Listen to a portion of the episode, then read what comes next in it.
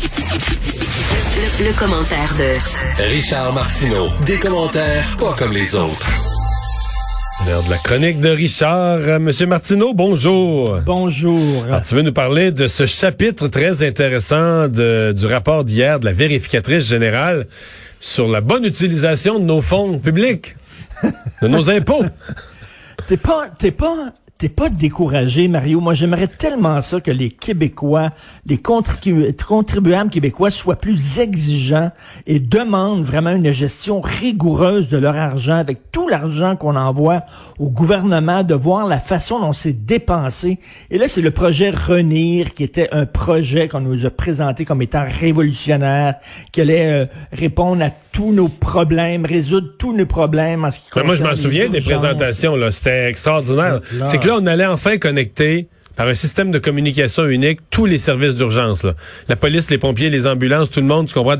Imagines-tu comment c'est pratique? là? Tu mets tout le monde sur le même système de communication. euh, Là, tout le monde communique ensemble. S'il y a une urgence, tout le monde est là. Ah, ouais, les ouais, c'était paramédics, merveilleux. les bons, c'est merveilleux. Un milliard 300 millions de dollars engloutis, littéralement engloutis dans un système que 80% des gens du milieu de la santé boudent. Et d'ailleurs, mis, mis à, à part ce 1 milliard 300 millions là, on continue à payer des millions de dollars pour garder en vie l'ancien système, donc on, aurait dû se débarrasser de cet ancien système-là, mais s'il est encore utilisé par les gens dans le milieu de santé parce que l'autre ne fonctionne pas. Et là, écoute, Renir, il y a Renir, souviens-toi du projet Sagir aussi, que tout le monde avait appelé Sachir. Ouais. Parce que là aussi, c'est un projet informatique révolutionnaire, puis on a dépensé des gonzillions de dollars là-dedans. Rappelons-nous aussi, là, euh, accès, accès Santé Québec, là, on devait avoir accès à, à nos dossiers. mais ça, ça va, mais ça, on y arrive quand. On a, on a quand même le dossier santé existe. Ça, on- parce que On arrive, mais ça a coûté cher. ça a coûté, ça a pris, ça a pris cinq fois le temps, ça a coûté dix fois le prix. Mais ce qui est pire de Renir, euh, Richard, c'est que le système existe, ça fait des années, et on ne l'utilise pas. là. on parle à peu près l'utilise 20, pas. 20% des services d'urgence qui l'utilisent. 80 Parce que- des services d'urgence le contournent, ne veulent pas l'utiliser. Parce qu'il est tout croche. Il ne fonctionne pas. Écoute, moi, je de, je demanderais pas à un fonctionnaire qui soit fédéral ou provincial, parce que le fédéral... De, rappelons, de avait- recharger ton cellulaire. Parce que... Non, non, mais même pas de, de brancher mon ordinateur. J'aurais peur quand j'ouvre mon ordinateur que la maison explose, là. Ou que la douche parte, ou que les, les quatre ronds du poêle se mettent à allumer, là. Mais ça n'a pas de sens, là. Dès qu'il touche de près ou de loin un système informatique quelconque, tu peux être sûr que ça va coûter 15 fois le prix minimum, que ça ne fonctionnera pas. Je sais pas ce qui se passe là-dedans. Et il me semble que la CAQ, lorsqu'ils étaient dans l'opposition, Éric Kerr le disait qu'elle allait faire la lumière sur tous ces mystères-là de ce qu'on appelle le bordel informatique. Le Journal de Montréal suit ça depuis très longtemps. Le bordel informatique, mais il y a rien qui a changé. Ben non, euh, il n'y a pas eu, depuis qu'Éric Kerr est là, là, sa défense, il il n'est pas arrivé de nouveau bordel informatique. là. Je veux dire, maintenant, Re- Renir, c'est un projet de 2002 ou Oui. 2003. 2002, je pense. C'est Ben, ça écoute, l'affaire, c'est avait- tellement long. On... C'est- tellement long, mais cela dit, Ricard avait promis, et ça c'est une autre affaire, mais dans l'octroi des contrats, l'octroi des contrats dans le milieu des TI, des technologies informatiques et tout ça, il avait promis une commission d'enquête parce que Ah non, ça, on sait fort bien, ouais, on, on sait fort bien que, écoute, le, la Charbonneau, la commission Charbonneau, c'est la petite bière. là. Le milieu de la construction, c'est des amateurs, c'est des artisans. Parce que là, il y a vraiment, là, euh, c'est entre chums, là, c'est tout le temps les mêmes compagnies Ouais, la qui différence, euh, t'as raison, parce que la différence, Richard, c'est que, mettons, toi puis moi, là, mettons, mettons les contrats de Montréal de trottoir, supposément, mais il reste que, toi puis moi, on est capable de vérifier qu'il y a un trottoir, même si monsieur trottoir a chargé trop cher, là, tu comprends? Oui. S'il n'y a pas de trottoir, là, le, le simple citoyen va dire, ouais, mais là, y a pas de on a payé pour un trottoir, mais il n'y en a pas. Alors qu'en matière d'informatique, toi puis moi, on arrive, il y a un Ben, système on- de sécurité, puis là, on te dit, il marche pas. On peut rien dire, tu comprends? Dit, ah, Non, ouais. mais, non, mais on est dépendant On est des dépendant consultants. des con- des spécialistes, consultants. là. Les spécialistes. Là, le consultant arrive avec ses lunettes funky. Ils ont tout le temps des lunettes funky. Là. puis, là, le- puis là, ils arrivent. Ben ouais, ils ont tout le temps, je sais pas, ils achètent leurs lunettes. C'est comme un club. Là. Ils ont des lunettes funky en bois ou en métal, en aluminium, je sais pas trop quoi. Et euh, ils ont acheté au Danemark. Et là, il arrive. et là, il arrive puis il dit, là, tu le logiciel le TP314. Puis là, tu dis, ben non, je l'ai pas dit. Ah, ça Le- ça? Le gars, le gars, il fait là. Ah, là, t'es là, t'es tout mal, mais ça me prend le TP314. Ben oui, ben oui. Fait que là, le temps d'installer le TP314, tu comprends-tu, puis tout ça, là, il arrive, il dit, ben là, ça marche plus, là, c'est le TP315 maintenant que ça prend. tu dis, ah oui, mais on est complètement dépendant de ces gens-là qui parlent une langue à eux seuls connue qui sont hyper puis tu sais bon on raison de dire que c'est pire la construction de ce point de vue-là parce que c'est moins vérifiable. Quelqu'un qui te vend du vent là en construction il y a une limite tu peux pas vendre du vent là tu peux surcharger tu peux truquer le prix tu peux truquer un appel d'offres mais si tu mettons que mettons un pont là, qui coûte 20 millions Bon, peut-être que ça aurait dû coûter 18, là, qui t'a volé de 2 millions. Mais, il reste que pour... concret. Oui, pour 20 millions, t'as payé 2 millions de trop, mais t'as un pont. Je veux dire, à un moment donné, s'il n'y a pas de pont, là, on va s'en rendre compte. Mais dans l'informatique, tu peux te faire vendre pour 400 millions de boîtes, là.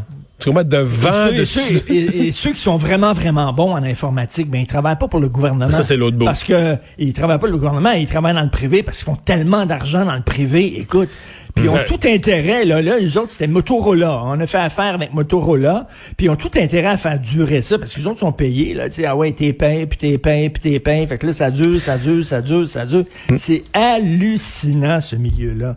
Richard, un mot sur le confinement euh, des euh, médecins spécialistes qui sont contre?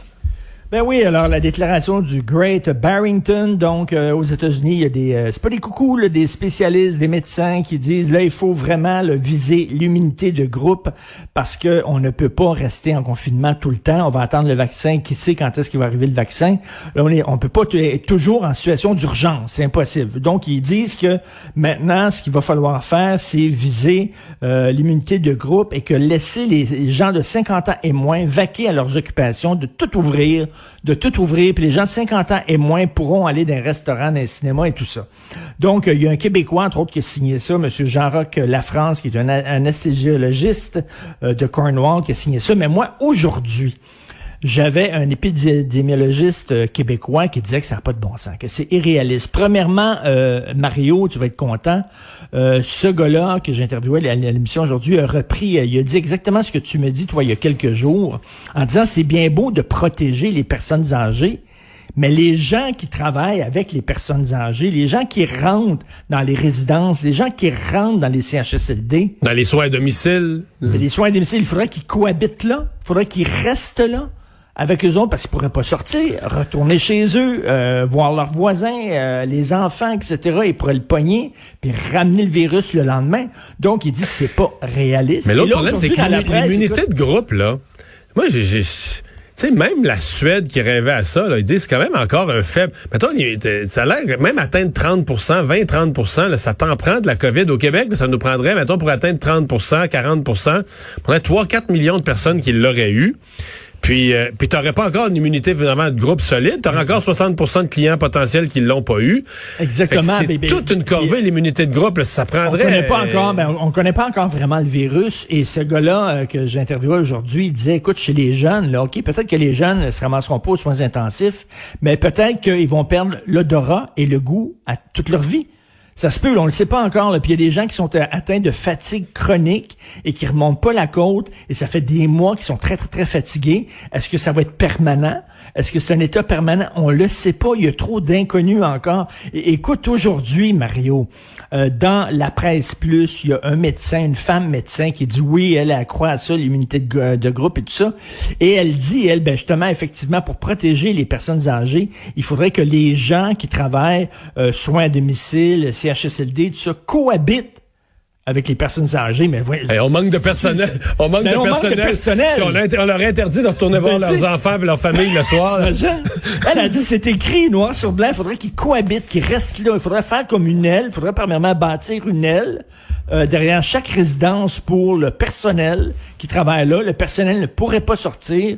Comme tu dis, on a déjà de la difficulté à aller, aller, aller euh, trouver ces gens-là. Voyons donc. Ça n'a aucun Christi de sens. Non, c'est ça. Les solutions faciles sont pas là. Et finalement, tu veux nous parler de la sœur d'un des euh, un des complotistes. En fait, c'est comme si les membres de sa famille sont pas fiers de lui là.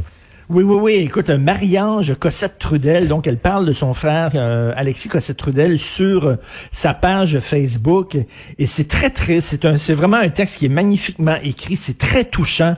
Elle parle de son frère. Elle dit qu'elle l'aime beaucoup, mais elle dit que là, c'est d'une tristesse totale. Écoute, elle dit que c'est un, c'est un malaise, euh, qu'il est complètement perdu. Écoute, je, je, je, vais, te lire ça. Là. Elle dit. Elle dit, bon, je, je l'ai ici.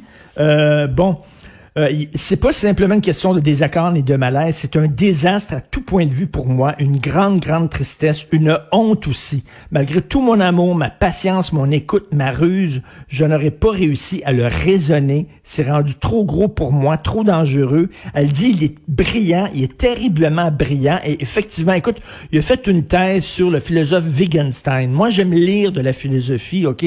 Je lis Descartes, Platon, Nietzsche, tout ça. Mais Wittgenstein, j'ai déjà essayé de lire ça, c'est illisible, ok, c'est incompréhensible. Et mon ami Jérôme Blanchet-Gravel, qui est un, un, essayiste, qui est un intellectuel, a lu la thèse d'Alexis Cossette-Trudel, puis il dit c'est une thèse brillante, extrêmement intelligente. Donc elle dit, il est brillant, mais sauf que là... On comprend qu'il est rendu, excuse-moi, Richard, il, il, il, est rendu, l'autre bord. Il, est, rendu, de l'autre côté. Non, mais je suis pas sur le côté, là. Il est rendu dans le rôle d'un gourou, là. Il y a une, ben, forme d'intelligence dedans. C'est plus... Euh, c'est un gourou, là, les gens qui le suivent. Il, se nourrit de crédules tel un vampire, il jubile. Tu sais, t'es un intellectuel tout seul dans ton coin, tu lis des, des livres de philosophie hyper pointus. Euh, Peut-être tu t'es fait écœurer à l'école parce que t'avais avais des lunettes, puis tu lisais trop de livres et tout ça. Et là, soudainement, tu te ramasses avec un certain pouvoir. Un pouvoir, t'es connu, t'as les caméras d'en face. Il y a des milliers de personnes qui t'applaudissent et tout ça. J'imagine que ça, ça l'a... Je hmm. Lis ça, c'est comme euh, une fille qui aimait beaucoup son frère et soudainement elle a vu son frère tomber sous la joue dans les griffes d'une secte, littéralement dans une secte. Mais sauf que lui, c'est sa secte à lui. En ben oui, c'est lui le gourou. Il pas tomber dans la secte des autres, c'est lui le gourou. Et elle dit que ben écoute, elle l'a complètement échappé, il n'y a rien à faire avec lui. Elle espère qu'il va être déprogrammé, mais euh, elle n'a pas beaucoup d'espoir. Donc vous pouvez lire ça, Marie-Ange Cossette Trudel sur sa page Facebook.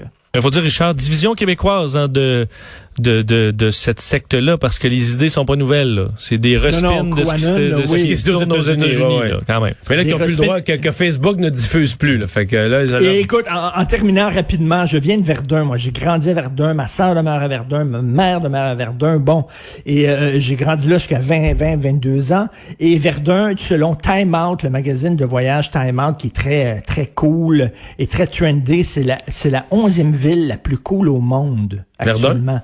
Oui, Verdun. C'était considéré. C'est Est-ce qu'on peut y aller en plus? on est en zone rouge.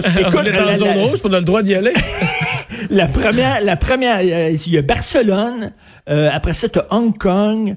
Après ça, tu as un quartier de Los Angeles, le centre-ville de Los Angeles. C'est la onzième ville la plus cool. C'est pas Montréal. Non, c'est Verdun. C'est Verdun. c'est pas Vancouver, là. C'est pas Toronto. Hmm. C'est Verdun on the beach qui est rendu maintenant la 11e. On sait où aller se promener en fin de semaine. Hey, merci beaucoup, Richard. Salut, bon Salut.